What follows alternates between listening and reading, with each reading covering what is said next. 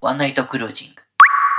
はい、2020年12月5日、夜の10時36分ですね。回りました。ブレーメン鍵盤の池田優太でございますっつってということでですね。テンショ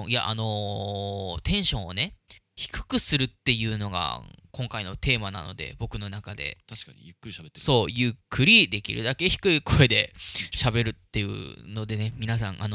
スプーンですよね、いわゆるこう眠れるまで私とお話ししていきませんかって、もう完全に演出者なんだけどさ、そういうテンションで。スプーンはやったの？スプーンはねやってないね。あ、スプーンやったってこれだからさ、前も話したけど、スプーンで勝手に過去の4回分ぐらいの放送を勝手にアップロードしたから俺は。あれ、その話したっけ？した。そしたら秒で絶対聞いてないだろって人からね、なんか数件ファボみたいなのがその向こうの方から来たっていう一応やってはいるんですけども、また後で気が向いたらやろうかなっていう感じですね。そんなことじゃないでしょう大池さん。12月5日ってことで、もう結構経っちゃったんだよね、多分ね。ワンナイトクルージングじゃなくて、まあその元になった、ついにナイトクルージングがね、我々の新曲が出まして、シングルも出ましたし、そして、そしてあとは MV もね、ほどなくして出ました。よいしょ。そして、リスニングパーティーもね、この間やったので、いろんなイベントとナイトクルージングをしていってるところです。皆さんもお聞きいただきましたでしょうか？いや、あんまりあれだね、なんかこう、低いテンションで話すと僕も気が乗ってこないね、あんまね。いいんじゃない？ちょっと、まあ、メリハリつけていきましょう。メリハリをね、つけていっちゃいましょう。ということで、とりあえず先にね、まあ、オープニングいっちゃいましょう。こんな感じで今日も今夜も行ってみましょう。ブレーメン池田優太のワンナイトクルージング。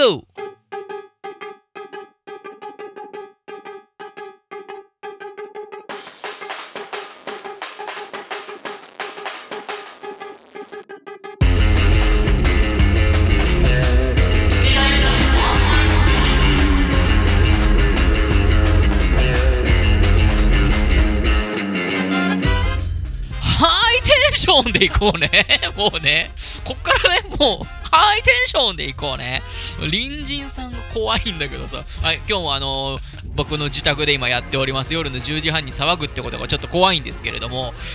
まあ低く喋るのはいいことなんだけどね、ちょっとあんまりこう聞いてる人からもあんまりちょっと温度感が低いとあれなのかなってことで、ちょっと元に戻しちゃいましたけれども、さあ皆さん12月入りました。肌寒い、本当に季節がやってきましてですね、本当に季節の変わり目ってね急なんだよね。もう上着必要だしさ、もうマフラーもそろそろ必要なんじゃないかなっていうので、ちょっとあんまりその寒冷前線がうんぬんとかあんま分かんないんですけど、もう一気に寒くなったんで、皆さんコロナってね、乾燥して風邪ひきやすくなってますし、コロナかかりやすくなってますし、いろいろ体調には気をつけていただいて、この冬皆さんで乗り切りましょう。なんかねいいことあるんじゃない？なんかここの冬を乗り切ればね、この心の冬、コロナの冬、いろいろあるけれども、さあそういうことでですね、心の冬は人それぞれだから違うけどな。というわけで、ナイトクルージングの話をね、今回ちょっといろいろしていけたらなと思っております。ブレーメン池田優太のワンナイトクルージングでございますけれども、もう空回りだね。やりづらそうじゃん。やりづれよ。ちょっとこうやっぱ相手を意識するって大切なんだなっていうので、俺はちょっと今やりづらさを感じているよね。もうまあでもそれがいいんだよね。そのエゴ独りよがりじゃダメなのよ。うん。皆さん、こんな感じで、できるだけ喋りをね噛まずにやっていこうと思うのでよろしくお願いします。悩んでる？ちょっと悩んでるよね。どうしようか、ね。あんまりさ、バカみたいなことあんまり言えないなと思って。やっぱり今更じゃない、今更だけどこうね、何一人で空回りしてるんだいっていうのだとやっぱり聞き手はやっぱりあんまり良くないなと思いますので、なんかあったね、うん、なんか言われたね。本当にを繰り返す記者会見を昨日聞いたばっかりなんですけど、一昨日か147回だっけね、あれね。マジで数字出るんだ、うん、すごい。僕はあんまり見てて、あんまり嫌じゃなかったです。すごくいい思いをしなかったんですけど、例の会見ね、ナイトクルージングの話全然関係ないんですけど、なんかさ、あんまりこう人をさ、この後いろいろ不祥事があったとして、この後良くしていきましょうじゃないけれども、いろいろ謝罪をしましたって言って、悪いことを認めて、じゃあ頑張っていこうねっていう会見だったらよかったし、あとはもう本当にわからないこととか不明なことをもう本当にその聞いちゃいけない範囲を超えない範囲で、今回の件に関して適切に人からその当事者から話を聞き出して、みんながこう説明不足な部分を補填するっていう回だったらよかったんだけど、どっちでもないような気がして、あんまり記者の方の質問がそもそも良くないし、ね、私たちもガキの使いできてるんじゃないから、ないんですから、ははは、みたいなあったりとかさ、あんまりね、当人も良くないし、記者だって印象が悪いし、聞いてる人だってあんまり心地がいいもんじゃなかったから、あんまりやるべきじゃなかったと思うんだけど、一説によると、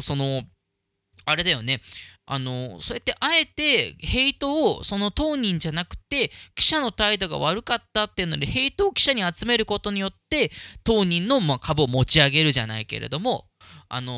そういう戦略だったんじゃないかって言われてるけど、いやこれね、和田アキ子さんも言ってたけどね、どっちも良くないようになんかこう感じ取れました。僕はちょっとツイッターでいろいろ言ってしまったんですけど、すいませんでした。ここに任せて派なんだ。本当に、別になんかそういうわけではないけれども、そうだなと思って。というわけでナイトクルージングなんですけれどもね、伊豆大島から全ては始まったっていうよくナレーションを高木くんはするんですけれども、富名声ね、力、この世の全てを伊豆大島に置いてきたところから全ては始まるんですけれども、そうなんですよ。ノイズと一緒に伊豆大島に離れて旅行、コロナ中のね、Go to travel を始まる前なんじゃないかな、全然前だね。だよね、の間に。Go to travel っていう単語も存在しなかった頃に伊豆大島に逃げて、どっかに缶詰になってこう自分を見つめ直すじゃないけれども、そういう多分目的であんまりこうトラベルじゃなくてそういう感じで行ったんですけれども、その中で作った曲が、ナイトクルージングということで。その話する？でもナイトクルージング結構できるけど、その話本当、本当。でもどういう曲なんですか、ナイトクルージングって。ナイトクルージングがどういう曲かっていうよりかは経緯。そう経緯ね、経緯。俺も仕事がなくなってさ、だから翔太ん家行って久しぶりに、めちゃくちゃ久しぶりに行って、で浜岩がいて、浜岩いるの2025がいて、で3人でグダグダしてて、もうほんと仕事なくなったな、なんか面白いことねえかなっつってグダグダって言っていったのが伊豆大島なんだよね。はあ、面白いことしようかっつって、で伊豆大島行って、でエアビーで一軒家借りて、そこにピアノがあったの。で翔太はずっとそこでピアノ弾いてて、曲作ってたんだね。いや、旅行らしい旅行っていうか、なんかどこどこ行って美味しいものを食べてとかないんだ。違う、なんかもうとりあえずどっか島に行きたい、遠く行きたい。でも海外無理じゃん。遠く行きたいね。でそれで島に行こうってなって、はい、で船乗りたいねってなった。はあ、クルーズしたわけね。そうで、それで伊豆大島よ。あれは船で行ってた時は夜だったの？夜。あ、じゃあまんまなんだ。23時45分発ぐらい。ああ、まんまナイトクルージング、夜行便だったのね。いや、そうだね。そっから来てんだろうな。はい、でそこからこうオウムとかいろんな概念が出てきて、本当にこれ伊豆大島の話なのかっていう風になってくるんですけれどもね。そうだね。本当にだってオウムの群れ見たことねえもん俺、リアルで。ね、俺ナウシカは本当に 1,2 回見た感じで。あれなんでしょ、漫画のなんか前編なんかいろいろ話があって、その中の一番初めかなんかだっけ、中間だっけの部分を映画化したんでしょ、ジブリの。ないナウシカもそうなんだ。ナウシカが何がそうなんだってこと？そのナウシカの映画って、漫画で多分前編なんかみたいなのがあって、その中の一部を切り取って映画化したのが風の谷のナウシカなんだよね、その映画版の。あ、そうなんだ。だから俺も結末よく知んないんだけど、新人類と旧人類の話なんだよね。ちょっとまた今度読んでみようかなと思うんですけど、それどうでもよいとして。で、ナイトクルージング、まずとりあえず聞いてみますか。ね。ナイトクルージングちょっと聞きますよ。おい、流してくれ。流してくれたよ。はい、聞いてください。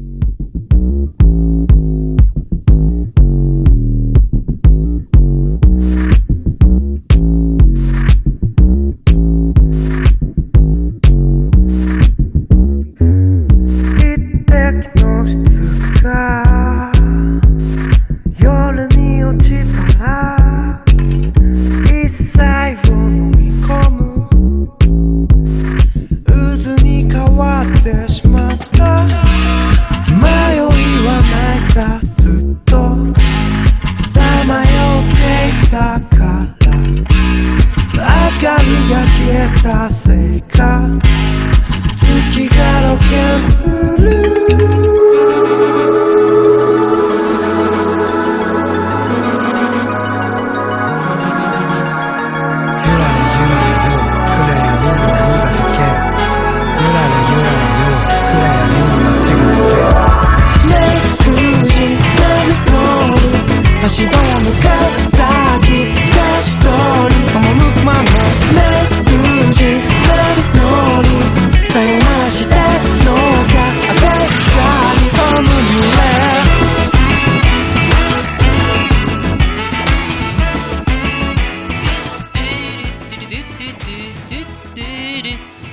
あれをね、あんまり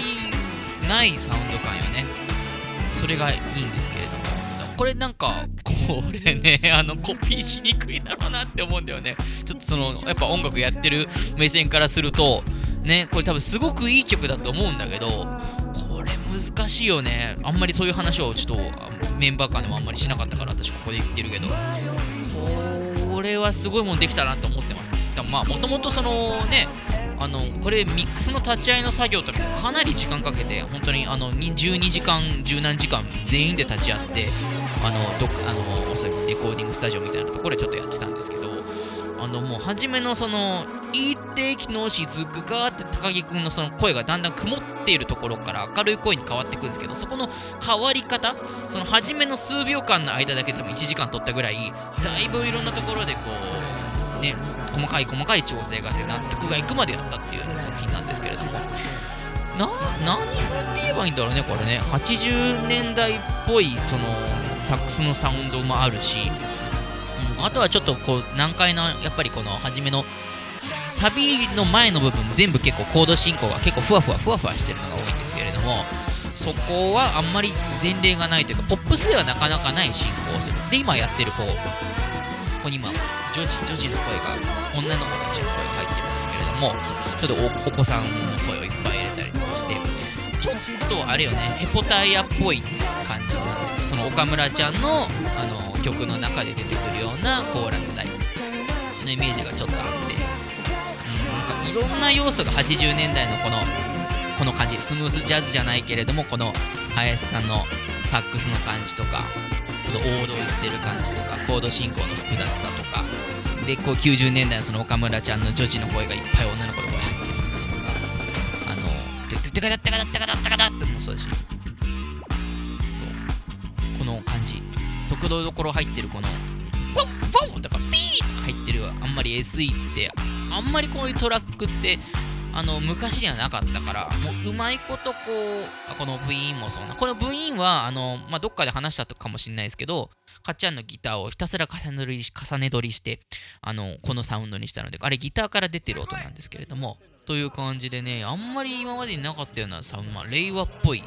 曲なんかね。令和っていうとこう、まあね、もともとあいみょんとかね、おひげだんとかね、いろいろ言われてたけど、なかなかこっちはこっちで令和してるんじゃないかなっていう印象があります。僕のやったことは、コーラスを歌ったことと、ちょっとだけ、ブレーメンって結構みんな流動的で、いろんな楽器の部分をこうやったり、手をこうアドバイスしたりとかすることが多いので、僕のシンセだけじゃない音が結構ここの中で、もともと高木が作ったシンセとかも入ってるんで、今回俺あんまやってないんじゃない？その演奏的な、一応もちろんライブではやってるし、僕が入れた部分もあるけれども、もともとそのリスニングパーティーで聞いていた通り、もともとの第1項の時点での音が結構採用されてたりする。高木が一人で作ってみんなに聞かせた時の音が結構いい音だったのに採用されてる部分があるので、そこが結構残ってるっていうのが大きくて、僕はそこにちょっと足したぐらいな感じでちょっとなってしまったんですけれども、ナイトクルージングの MV もだからルーツのあった伊豆大島で撮ったんだってね、うん、でクルーズ船の中にいるっていう体でこうパーティーをするんだよね、みんな。そうだね。そうという MV になりましてですね。俺行ってないんだよな。行ってないんか。行ってへんか。すごいね、なんかこうあんなに大人数でガスマスクでっていう異様な光景を。さすがだよね。さすがですよ、監督。いや、金は飛んだよね、さすがに。すんごかったもんだって、もう。あそこ、もう、いろんなお金飛んだよ。でも、すごいいいものができたから、とっても良かったですね。そして、ワンナイトクルージングなんですけど、僕らもちょっとよく分かってないんだけど、このナイトクルージング制作の段階で、ラジオをやるってなった時の、名前を、考えたのがもともと順平で、ワンナイトクルージングとナイトクルージングの関連性というか、なんでこういう名前で今回やろうってなったのかって僕もまだ知らないので、そこはちょっと順平に話してもらおうかなと思ってらっしゃる。意味はないね。意味ないの。全くない。ないの。ナイトクルージング作ってたじゃん、あの時さ。作ってた。うん。うん。で、オールナイトニッポン的なこう帯のね、こう総称というか。うん。はいはい、本当に思いつきで本当に思いついたその時に、うん、が今になって、まあでもなんかしっくりき始めてるよね。ごめん全然ね、考えてたんだけどさ、意味ないわこれ。あ、意味ないんだね、うん、意外とね。もうゴロで、これがもし I wanna be a lover がこう制作途中だったら、もしかしたらなんか You wanna be なんとかになってたりとかそういうことだよね、なってるかもしれないんですね。ということで、ワンナイトクルージングも第今の6回7回か、これ7回じゃないかな、7回か。ちょっとしっくりしてきたような気がしますでやんすよっつって、本当はね、別の曲流す予定だったんだけどね、ナイトクルージングがちょうどいい感じにぶつかってきたんで、今回やらせていただきましたけれども、ちょっと遅かったねやっぱこの放送ね、すみませんね。まあいや、まあいろいろありますからね、人生。俺も人生あるしなんかあったね大輝。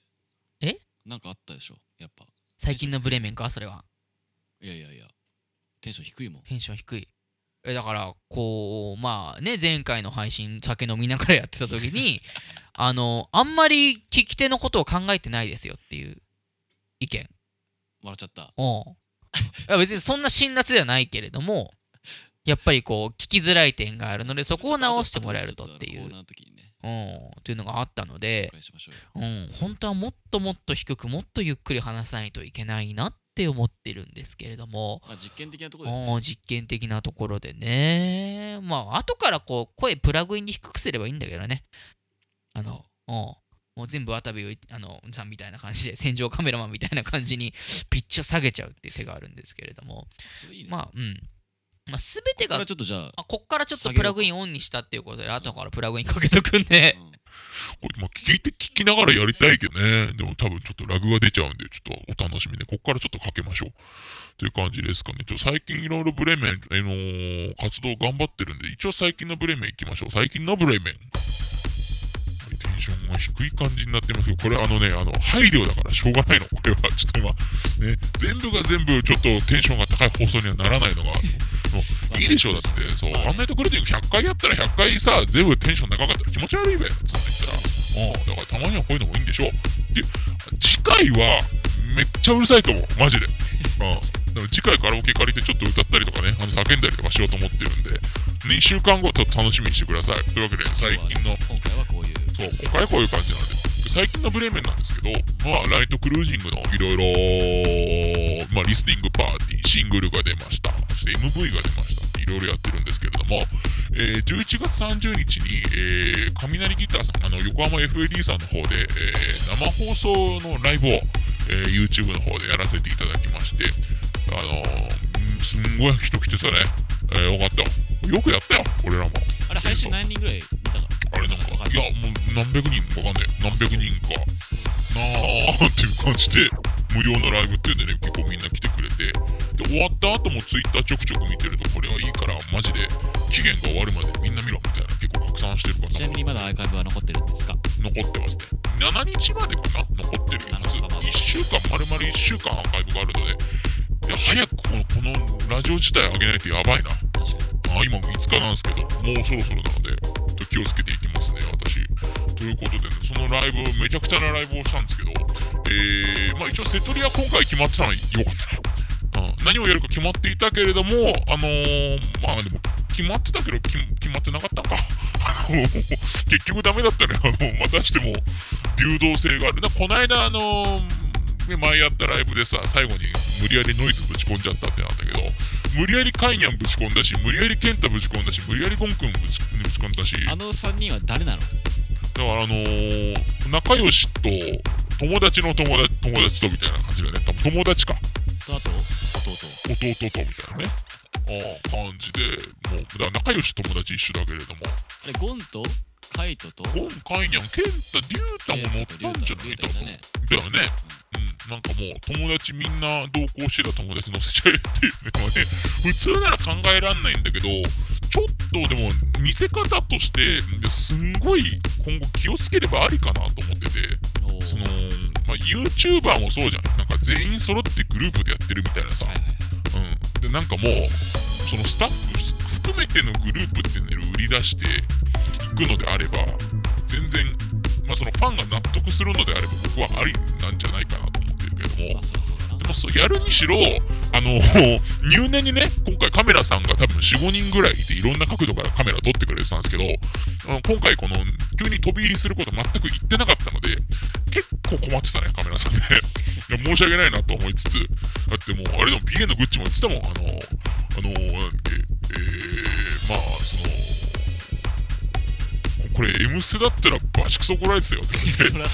まあそれはどうだろうなと。そうなんですよ、M ステってちゃんとさ、本番前のリハとかもして、でこうミキサーの卓もここの部分歌う時のなんかラララの部分だけちょっと声が少なく感じられるからフェーダーここだけ上げるとかね、歌詞カードなんかさ、歌詞印刷してあそこにいろいろ書き込むんだよね確かで、同じようにカメラのリハも入念にやって、ここの場所で、まあ、スイッチャーさんもいたし、ここの場所でここの誰々のアップを撮りましょうみたいな、映像作品をちゃんとその計画書通りに作ってるってやり方をするので、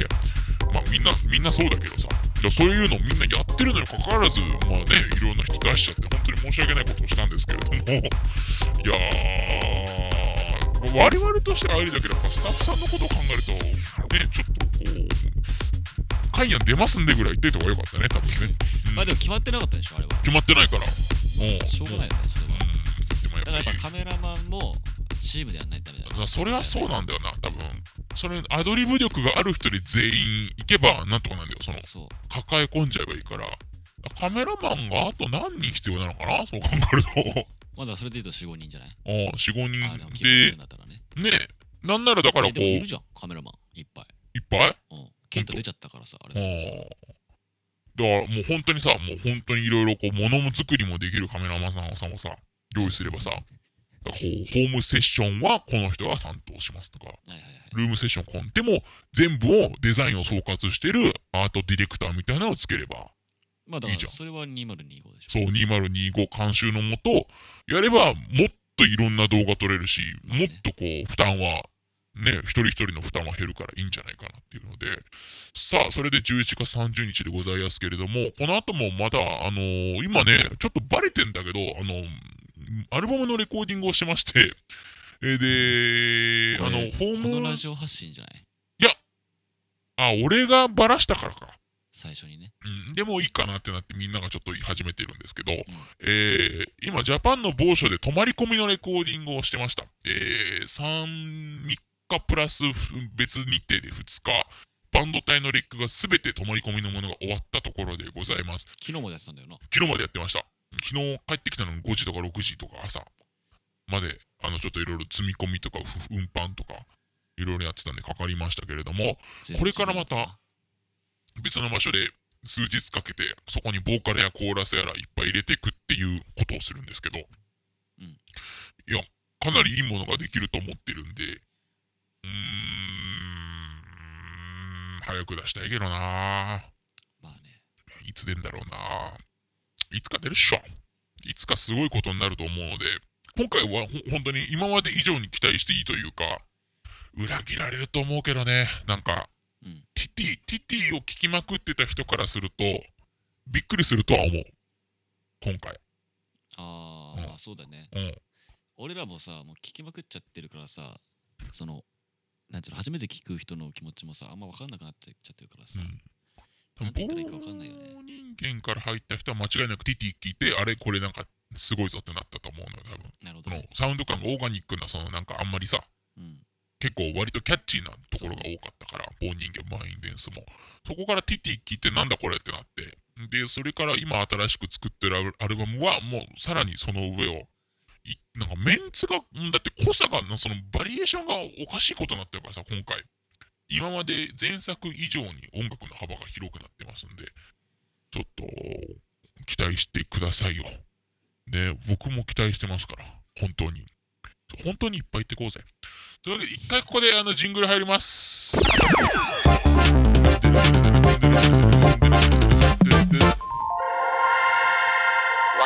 ルージング。野菜買うならやおや、野菜買うならやおや、野菜買うならやおや。さて問題です。野菜を買うなら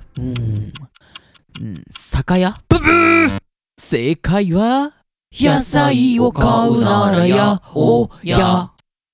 割と低いテンションでやってますけれども、これはいや俺自体がもう疲れてるんだよね、単純に泊まり込みで。うん。あ、そっか、お前、何、昨日8時、ん？朝の5時ぐらいに帰ってきて、5時6時ぐらいに帰ってきて、で、仕事して、今？仕事して帰ってきた瞬間にラジオのセッティングをし、順平が来た瞬間にスイッチを押してるわけですよ、今。どこで寝んだよ。本当にもうびっくりしてんですけど、というわけで、いい、ちょっと売れっ子みたいな、なんかいや本当に売れっ子みたいな感じになってるよ最近。いろんな泊まり込みで何かやったりとか、まあここ乗り越えればね、まあ、かなりこうバンドらしいこと、まあ、別のベクトルでね、その週に5回ライブをしてますとか、そういうのじゃないけれども、もう大体もうブレメンのみんなといますっていうような毎日を送っていまして、かなり今リア充をしているところでございます。さあ、ということでですね、ありがたいことにお便りがね、まだたくさんもう来続けているので、ちょっと読んでいきたいなと思っておりますよ。まずはこちらか、ラジオネームナスビスビスビコさん、ね、ありがとうございます。大池さん、順平さん、めちゃくちゃニヤニヤしながらラジオを聞きました。読んでくださって嬉しいです。ありがとうございます。へきちと言いましたが、交通の便悪めの岡山県の山の中に住んでいます。そうなんだ。ちょっと特定すっかそうだね、俺これ特定すっかみたいなことを考えるときにニコニコしちゃうのやめたほうがいいんですけど、これあれだよね、前回俺らがちょっとこう酔った勢いで言ってしまったことをこう返事してくれて、ね、そう、返事してくれてて、ちょっと、まあ、続きちょっとね、僕この辺りはなんもないので、ぜひ近くのちょっと栄えたところに、ライブとまでは言いませんので、観光だけでも来ていただけると幸いです。交通費稼ぎます外行ったね、そういえば。僕ね、順平さんイケボだし、順平さんイケボだからね、ありがとう。そう、もともとナレーションやってたからね、別の仕事で昔よう知ってんな、お前。ナレーションいい声なんだよ。で、お二人の会話のテンポもすごく良くて、タイタンバージョンのワンナイトクルージングも面白かったですね。こういう風にね、ブレをね、許してくれる人がいるわけですよ。いいことですよね。本当に面白かったです。岡山県ね、ちょっとあれ。岡山県か。ってことはライブは見に来たことはないんだよね。ちょっと面白い、ちょっと、見ます？何これ？我々いろいろ音源をね出すにあたって、その分析をもともとできるサービスがいろいろあるんですけれど、はい、そこで今はまあ2大巨頭なのが Spotify さんがやってる Spotify for Artists、 あとは Apple がやってる Apple Music for Artists つながって、で今年1年間ブレーメンはどのように聞かれてきましたかとか、ね、ああはいはいはい、今年収まる、あと一番聞かれていた日本の都市はどこどこでしたとか、あとはそう何カ国で聞かれてましたよとか、いろんな情報が載ってるのがあるんですけれども、ですね、Spotify と Apple 登録してるんですけれども、そこの中で今年1年ブレーメンがどういう風に聞かれていたかって、あんまりちょっと具体的なこう何回聞かれましたみたいなのはちょっとここではちょっと言わないようにしたいんですけど、例えばこのへきちっていうけど岡山県とかね、どれだけの人が聞いてきたのかってことを見ることができるので、ちょっとね見てみようかなと勝手に思ってますよ。日本でもね、やっぱりね東京が一番聞かれてますね。さあ、そうだよな。で、東京ダントツで下に大阪、名古屋、なのでまあいわゆる東名阪の三大巨頭が聞かれてるんですけど、その後、ザーっていくね、上から、京都、福岡、札幌、仙台、広島、岡山いるじゃん。あら、岡山ここで来るんだ。1、2、3、4、5、6、7、8、9、これ Apple Music で都道府県の中で9番目に聞かれてるとしか岡山でした。これもう全部ナスビスビスビコさんの可能性があるので、うんぜんされてるけど、県内だけでという数字があるので、まあその下ちょっとまあいろいろ群馬、前橋とかね、北九州などと続いていくんですけど、結構こうやってみると日本中で聞かれてます。那覇あるしね。ああ、すごいね。あ、もう完全に地域なんだね。もう札幌、そう、かっこ北海道、札幌かな。なるほど。都市で来てるので、すごいっすよこれ。その中でさ、岡山9位ってなかなかよ。これだから多分ね、これナスビスビスビコさん界隈で広めてる可能性はあるよね。これ岡山行こう。これ岡山。で、ちなみに Spotify の方でのデータだと87カ国でブレーメン聞かれてるそうです。すごいじゃん。もうすごいよ。で、まあ結構多分東アジアとアメリカが多かったんだけど、アメリカも聞いてんだ。2番目かな、多分日本の次多分アメリカが聞いてたと思う。へー、うん、で1年で一番聞かれてたの、これ多分言っても別に差し支えないと思うんだけど、カンジャムでブレーメンが紹介された日が一番聞かれてる数人が多かった。すごいね、うん、やっぱりすごかったね。本当にテレビの力って本当にありがとうございますでした。日本が一番良かったっていうふうに言ってくれてるんですけど、へきちか岡山、山で検索して出てくるかな。あんまりだってさ、俺わかんない、そんなに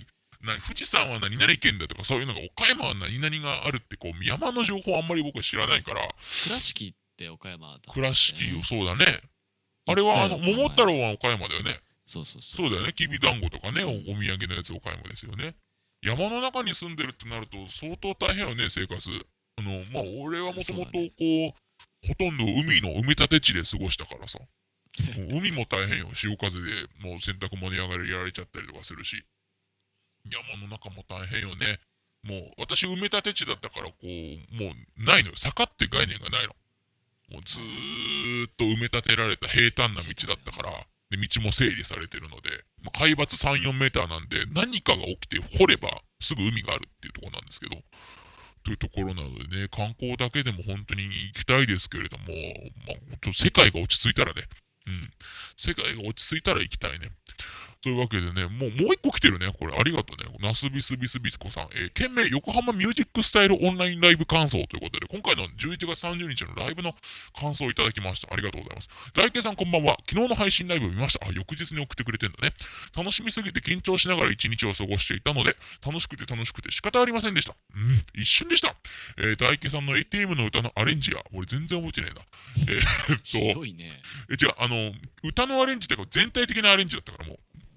曲調全体的なアレンジをしてたので、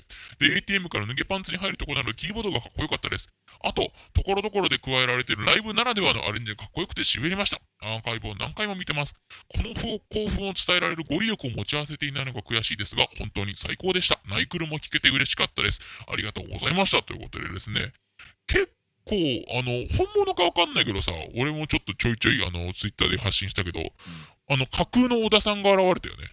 コメント欄に。ああ、いたね。小田っていうユーザーネームで絶対違うでしょ。チャット一件小田ですって言って小田さん来たのって言ってみんなが言うんだけど、そうするとまた一人有名なそのヤホーっていうね、韓国の人がさ、うん、はいって言ってカタカナでお前じゃねえんだよなって思いつつあの人面白いよね。あの人インスタライブ誰かがやってると勝手にコラボしようとしてね、そう承認を申請を送りまくって却下されてる。だからまあ俺らがちょっと酔っ払ったりとかちょっと過ちを犯せば彼の顔を見ることができるんですけれども、ね、韓国から聞いてますっていう、それぐらいちょっとね世界中で聞かれてるみたいです。ちょっと嬉しい限りでございますけれども、11月30日のライブは本当にあと2日で終わってしまうので、皆さん見てほしいです。日本の都市、そうなんですよ。日本はそうだし、日本、アメリカ、韓国、台湾、中国か。意外と面白いのが、中国よりも台湾の方が効いてんのよ。意味わかんなくね。中国広いぜ。広い中国よりも台湾の方が効いてる人が多いんですよ。なるほどね。これすごいと思う。で、まあ香港があってドイツ、イギリス、カナダって続くんですけれども、日本、まあアメリカ、韓国が実はほぼトントンぐらいの聞かれ方をしてるっていうのが面白いですよねっていうのを、変な時間の消費をしてしまって申し訳ないですけど、本当にありがとうございます。そのあたり、土の子の里さん、ありがとうございます。いつもそのあたり、大池さん、淳平さん、こんにちは。ナイクル聞きました。ヘビーローテーションしてます。アイオン中ね。アイオン中をね、振り付けみんなが、もう忘年会もないからやんないんだろうね。もうまあ時代が時代じゃないけれども、でも今あれかな、世界が普通だった場合に忘年会でやるコンテンツって何なんだろうね。なんかもう全然お手上げそれちゃったけど、まあ、去年多分 USA なのよ。はいはいはい。カモンベイベーの振り付けをするっていうので、あんまり、あれか、迷宮ハッピーだ。ああ、そうだね。20だよ。20の振り付けをおじさんが大体覚えさせられて宴会でやらされるっていう危機は回避されましたよね、コロナで。本当に今年、それは本当にコロナで良かったっていう思いよりちょっと少ない、ね、数少ないことの一つだと思いますけれども。はい、ヘビーローテーションをしてます。聞いてない時も頭の中になってます。どこかなこれ。どこかなこれ。え、ナイクルのことでしょ。そう、うん、聞いてない時も頭の中でなんなのかジョージ、ああ、そのディーンデデデデデデなのか、サビじゃない、頭からやっぱサビか、うん、あんまりね A メロ B メロをね頭の中で繰り返し鳴らす人はいないよね、この曲ね。結構ジャズマンとかは結構そっちの方が好きなのかもしれないけれども、分かりづれえもんな、そのなんかこのコピーって頭の中で、頭の記憶に残りづらいんだと思うの、難解だから、うん、なんかなんとなくのふわふわした感じで覚えてるんだと思うんですけど、ブレーメンすごいっすねって言われてます。ありがとうございます。さて、ナイクルの中で大池さんのここのフレーズ俺ポイントを教えてください。よろしくお願いします。まずコーラス、ね、まずコーラスどこなの？どこだったのお前？プーチンって言ってますよ僕ね。言ってますよね。あとは、まあ、シンセブラス、サビの。もう全部言う、俺。ファンツンツン、ファンファンとか言ってる、いかにもなシンセブラス、ちょっと年代感のあるものをあえて選んだんですけれども。あと、ハッチュームツンツンイテンの時のフェインって出てくるパッドぐらいじゃないかな、多分俺マジで。本当に。だって、ディレディレディレディレもデモの段階であったし、あの音もともといいっていうか、俺が欲しかったシンセを使って高木が先に買っちゃったもんだから、ソフトシンセなんですけど。で、あのシンセをね、僕もこの間買ったんですよ、一昨日。え、それはプラグインってこと？プラグイン買ったんですよ。で、ブラックフライデーっていうさ、11月の最後の終わりの日に、あらゆるものが日本世界中で安くなりますよっていうセールがあるんですけど、その中でやっぱ音楽界もね、あらゆるものが安くなるんですけど、半額ですって言ったの、それが、そのシンセが。よしってやって買って注文したんだけど、うまくいかなくて、注文に3回かかったの。決済2回されてんの。え、マジで 倍かかったってこと？定価で買ったよね、だから今やばいんだよ。定価で買ったし、しかもちょっと怖いのが俺カード止めたんだよ。ちょっとなんでかっていうと、1回目は注文がよくできてなかったっぽ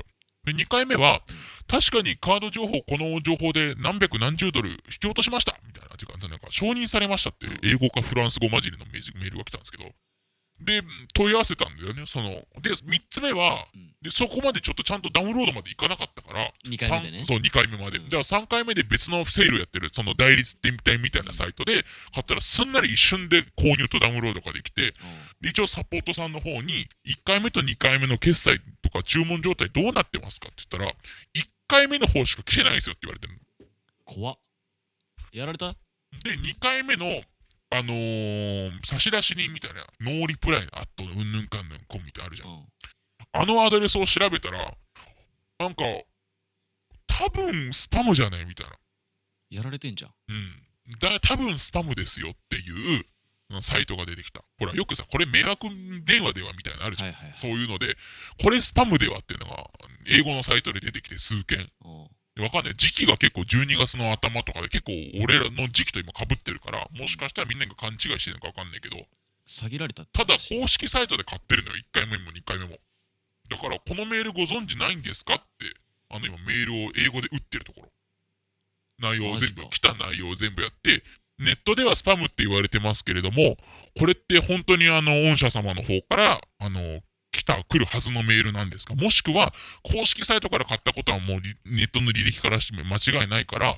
あなたのところで買うと外部の情報漏れるんですかまで言ってる、うん、漏れるってことなんすかねっていうふうに返事をしたら、だいたい24時間以内に返信いたしますって書いてあったけど来てないね。で、土曜日になっちゃったから、土日挟んで多分月曜日に来るんだと思うけど、やられてんじゃん。クーリングオフとかってさ、いつまでなのか、こういう場合って海外のネットショッピングをした場合の、だこれですいませんでしたとか、もし分かれば、まあとりあえずカード会社に連絡をして、これ多分止めた方がいいですよっていうのはやっぱり言われた。じゃあ止めて再発行お願いしますって今再発行してるとこなんだけど、でこれでまた恐ろしいのがさ、カードって止めると過去の履歴見れないのね。新しくするとね。その止めたカードの利用明細もう。あ、もう見れないの？もう見れない。サイト。俺が良くなかったなって思うのが、そう、そのカード止めるときに近々の決済なんか何万円か何万円かなかったですかっつって、で2万何千円と2万何千円がありますって言われたので、多分それっすねっつったんだけど、そこでなんとか .com となんとか .jp から買いましたみたいなさ、そこまで聞けばよかったのよ、はいはいはいはい、何円か何円かで最近ですとされてますね、じゃあ分かりました、じゃあ止めてください、そうです、止めた方がいいと思いますね、止めますねって話をしちゃったのよ。ああ、詳しくいかなかったんだ、うん、ちょっとまたちょっと別の窓口で電話しないといけないんだけど、うん、次のまたちょっと俺も平日多分、ね、営業になっちゃうからカード会社がちょっと本当にそので分かるじゃん、そのスパムだったらさ、スパムはスパムなりでさ、うん、なんとかなんとか屋さんみたいな多分名前があるわけでしょ、うん、その引き落とす時の会社というか、毎度ありなんとかからでしたっていうのが多分あるはずだから、それを調べようと思ってるところだから。テンション低いのか今日。それもあるね。だから半額セールで定価で買ったから6万円ぐらい。うわー、結構いったな。うん、3万円で買えるものを多分戻ってくると思う。なんかの勘違いだと思うんだけど、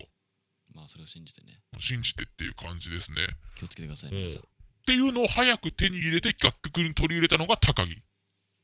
あいつは何もじゃあ半額で買ったんだ多分。いや多分定価で買ってるねあいつは。あ、そう、まあ条件として高木とトントンため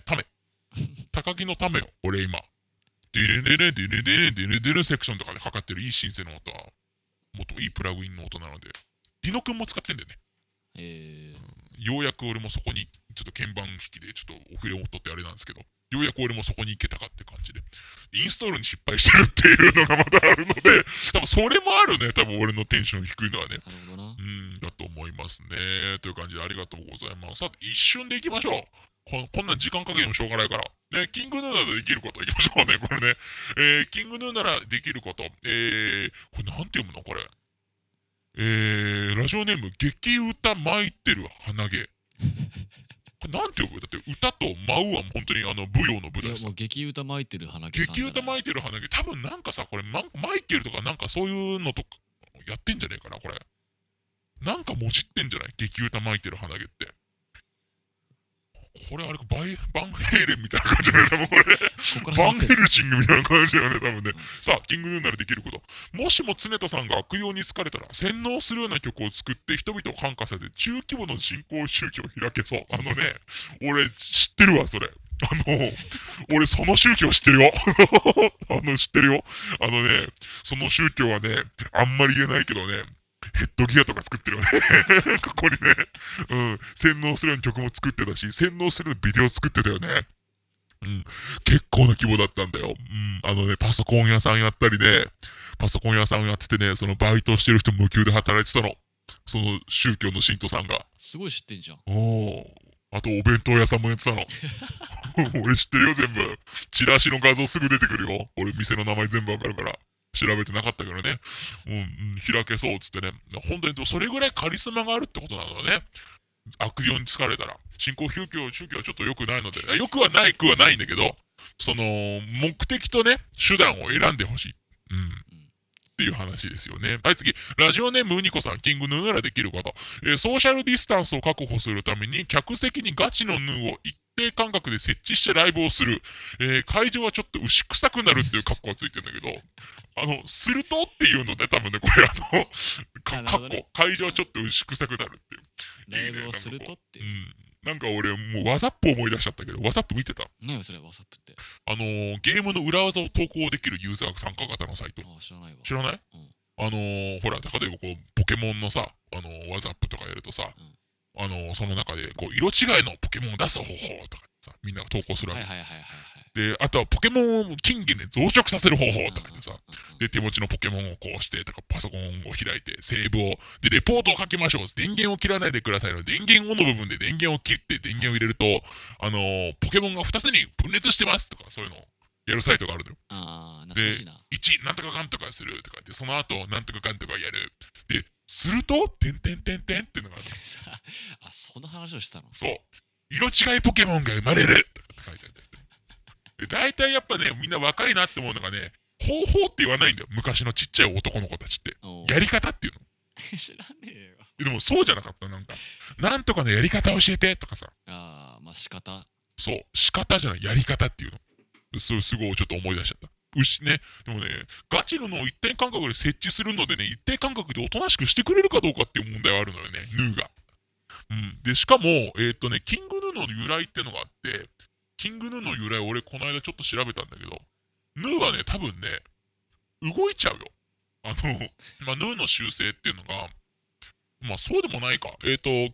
来の動物であるヌーが春から少しずつ合流して、やがて巨大な群れになる習性を持っており、自分たちも老若男女を巻き込み、大きな群れになりたいという思いから名付けられた。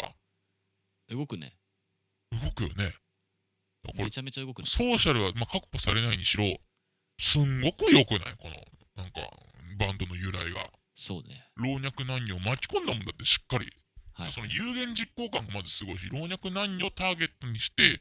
すごいよね。ブレーメンはなんもないからね。ブレーメンはなんかないの？ない。だってもう今度話そうかと思ってたけど、ちょっと話す？いや、今度話そうかじゃん。ブレーメンに至るまでのそのセックス幼稚園とかさ、ね、A4 コピーペーパーとかさ、ジャカルタ D3 とかさ、めっちゃ長くなりそうだもん。しっくりコーナーズとかネギマーズとか初見のタンとか、あとなんだっけな、いっぱいあるのはね。いっぱいバカみたいなのが出てて、じゃあちょっと次回それを話しましょう。ブレーメンの音楽隊からブレーメンになって、ブレーメンになってくれる感じですよね。で、ちなみにヌーの習性としてちょっと調べたのが、嗅覚が鋭いと言われ、はるか遠方の雨の匂いも嗅ぎ取ることができるっていう。何もんだよ。なかなかだよね。なんかはるか遠方の雨の匂いも鋭いってか、なんかもうかわいそうじゃない？ちょっとなんか。でもさ。それまでの雨の匂いも全部かき取ることができるでしょ、だからもう遥か遠くのだからさ、もうずっと雨の匂いはしてるよね、きっとこれ。かわいそう。雨降ってねえのに雨の匂いしたりするんだじゃん。そう、隣町の雨を嗅いでしまって、多分もうなんかもう人間生活界来たらやばいよ。だって洗濯物が乾いてるような生乾きの匂いとかで来ちゃうわけだから。かわいそうだねっていう話ですよね。はい、ありがとうございました。ありがとうございました。ねえ、とかいろいろありますよ。とか、土の子の里さん、ここにも来てますね。キングヌーならできること、ヒゲダンをアンオフィシャル脱毛リズムに解明できるってことで、解明できる権利を有するっていうのが、キングヌーは何でもできるからね、俺も思うけど。できる。お猿をモンキッキーにするくらいの、多分感じだよね、多分これね。そのぐらいのことはできる。でも多分ね、アンオフィシャル脱毛リズムはね、これからバンドサークルで乱立すると思う、俺は。確かに。大体やるから、コピー版で。大体だってブレーマンとか絶対でもん。単数形、複数形を単数形にするとかさ。あとなんかこう、律儀くんとかさ。多分ブレーメンの反対で。律儀くんとかね、なんか多分。結構ね、面白いんだよ、そういうなんかバンドサークルの大学のやつってさ。大体こう、元あるものを結構こう、もじるんだよね。あんまりちょっとすぐ出てこないけれども、それ募集してみる、フラットオブサークルのサークルをちょっともう四角スクエアにしちゃうとかさ、いろいろあるんですよ。多分キングヌーも多分ね、なんかこうクイーンライオンとかわかんないけどとかにするんじゃないんですかね。それ募集する？ブレーメンのコピー版の名前ちょっと欲しいね。だからちょっとこれは次回のために、最後の最後でまた言いますけれども、ね、だから解明できる権利って細木数子以外もキングヌーならできるよって、この2強なんですよね。細木家族だってあれだよね。だってお猿モンキッキーに変えてお猿戻ったもんね。細木家族が良くなかったよね。じゃあね、あなた死ぬわよしか言わなかったからね。もうボタンを押すあなた死ぬわよしか言わないからさ。本当にトリビアの泉でそれやられたらどうしたのっていう感じだね。そのあなた死ぬわよボタンっていうので